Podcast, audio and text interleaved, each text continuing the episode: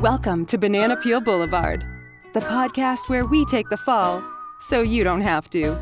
Now, here's the adult in the room, Becky Harnden, and national award winning columnist and author, Gary Jordan. Thanks so much, Michelle. We sure love you. Don't we love Michelle? I love that you're doing that. Mi- Michelle called us and said, "So no more thanking Michelle because we failed to do it one time." And so, and her husband was Yeah, the right. one that was offended, Yeah, her right? husband, right? Her, it was it was her husband who said, "Have they stopped thanking you?" so I love that. Yeah. I love so that. No, we are on, eternally yeah, we're going grateful. way overboard on thanking Michelle now. From now on, how you doing? So I have a question, okay. and this is based on today's subject matter. I want to know Oh well, how then long. my answer is penicillin. We can apply that Okay, yeah, liberally. yeah, I want to know how long it's going to be before, just like an allergy-induced sneeze, doesn't require a 14-day quarantine. I'm so glad you went there because this is, I mean, this is kind of a, a freaked out time for everybody. And if, honestly, if they had a COVID test that, like a home test kit, Amazon would be dropping them off to me every seven minutes. Oh, I'm, I mean, I'm sure of that. Um, I had uh, shortly after the whole scare started in March, I had food poisoning. And you know, we're like now in 3 weeks of quarantine and and we were being incredibly careful and I thought, you know, everything that comes with food poisoning was happening to me. And the fact that I ate a ridiculously old bag of peanuts is not the issue here Obviously. because it had to be COVID. It just had to be. And, you know, while you're laying on the bathroom floor, you're totally freaking out. Like, is this the last time I'm going to get to lay on the bathroom That- floor? You know, is this it? I know. Isn't it a strange thing, though? Did you start carving your uh, obituary into the tile? the butter knife, yeah. Gary yeah, was yeah. here.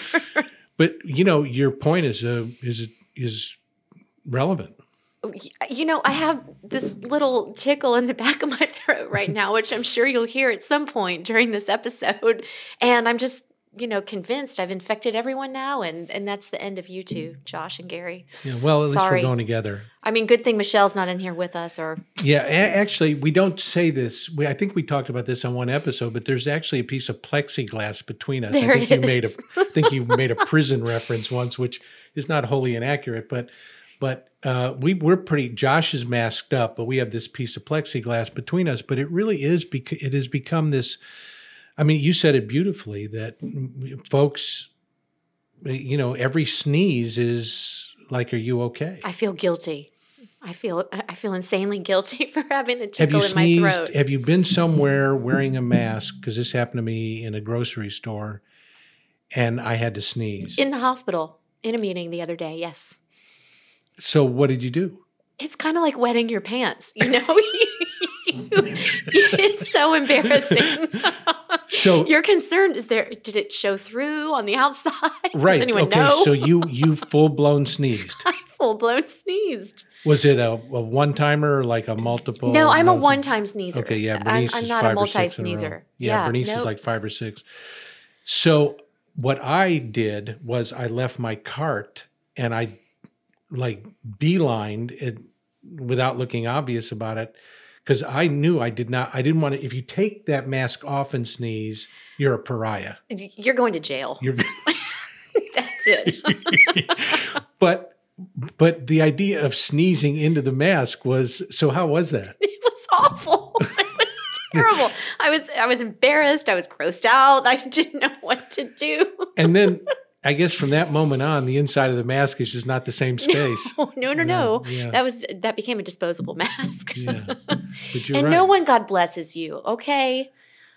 They just want you to get away from them. right? No, God bless So you. So listen, God mm. bless you to anyone who has sneezed And- during this and episode. let let's give you a retroactive God bless you Thank for you. that sneeze. I accept that. and in fact, if you do it again, just drop Josh or I a text, and we will God bless you. I'll I'll send the sneeze emoji, mm, and then you guys can send like the prayer hands. Yeah, that seems fair to me. there we go. Which leads us into kind of what this is about today. I mean, I you know, I am I say it in here. I am the Monet of hypochondriacs. Um, it is, uh, it, it, I've always been that way. I'm better than I was, but there was one particular event that surprised me as I woke up. It was a middle of the night thing, and I had a ringing in my ears. And that led to this column, which is dangerously accurate. You're going to enjoy this one. Uh, the column is near death experience, and I guess we'll get ready for the read.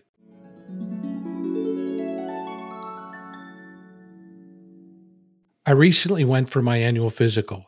As the nurse was walking me into my room, my doctor emerged from another room and told me to go with her and that he would come by and stick his head in.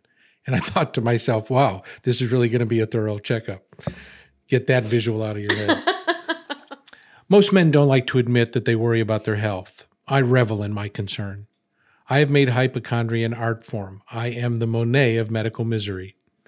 When I see an advertisement for some disorder, I can develop the symptoms within minutes. At restaurants, I order the dish that's least likely to choke me. I pick my doctor by the size of his hands. You get a big handed urologist, and it's like you backed into a Buick.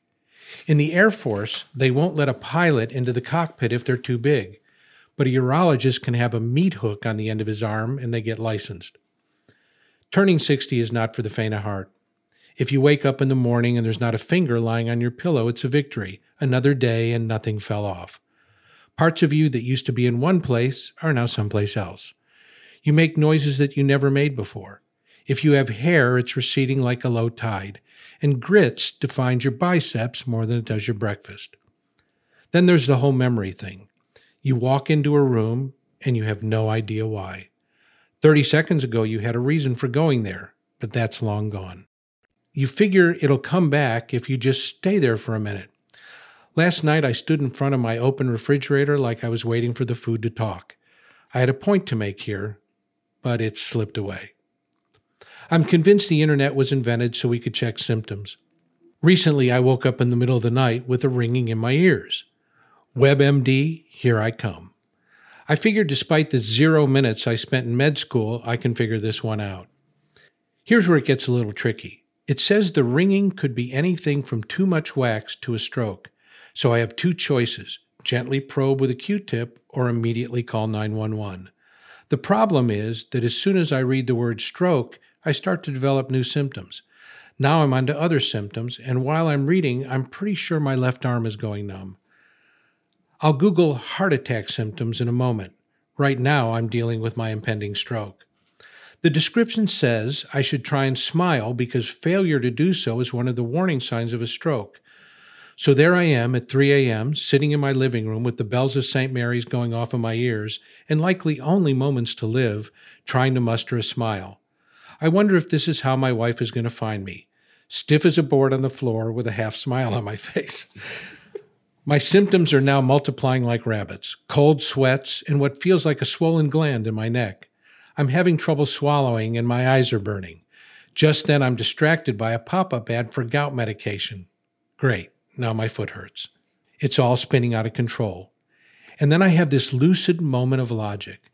I've been reading all this for an hour if any of the bad things were going to happen, they would have already happened. Slowly, my symptoms begin to dissipate. Maybe the ringing is just wax. I regain feeling in my left arm. That was a close one.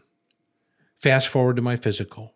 It went great, although I'm not 100% certain it was my blood they tested. Those things get mixed up sometimes. I make a mental note to make sure I get a second blood test just to make sure the first test was accurate.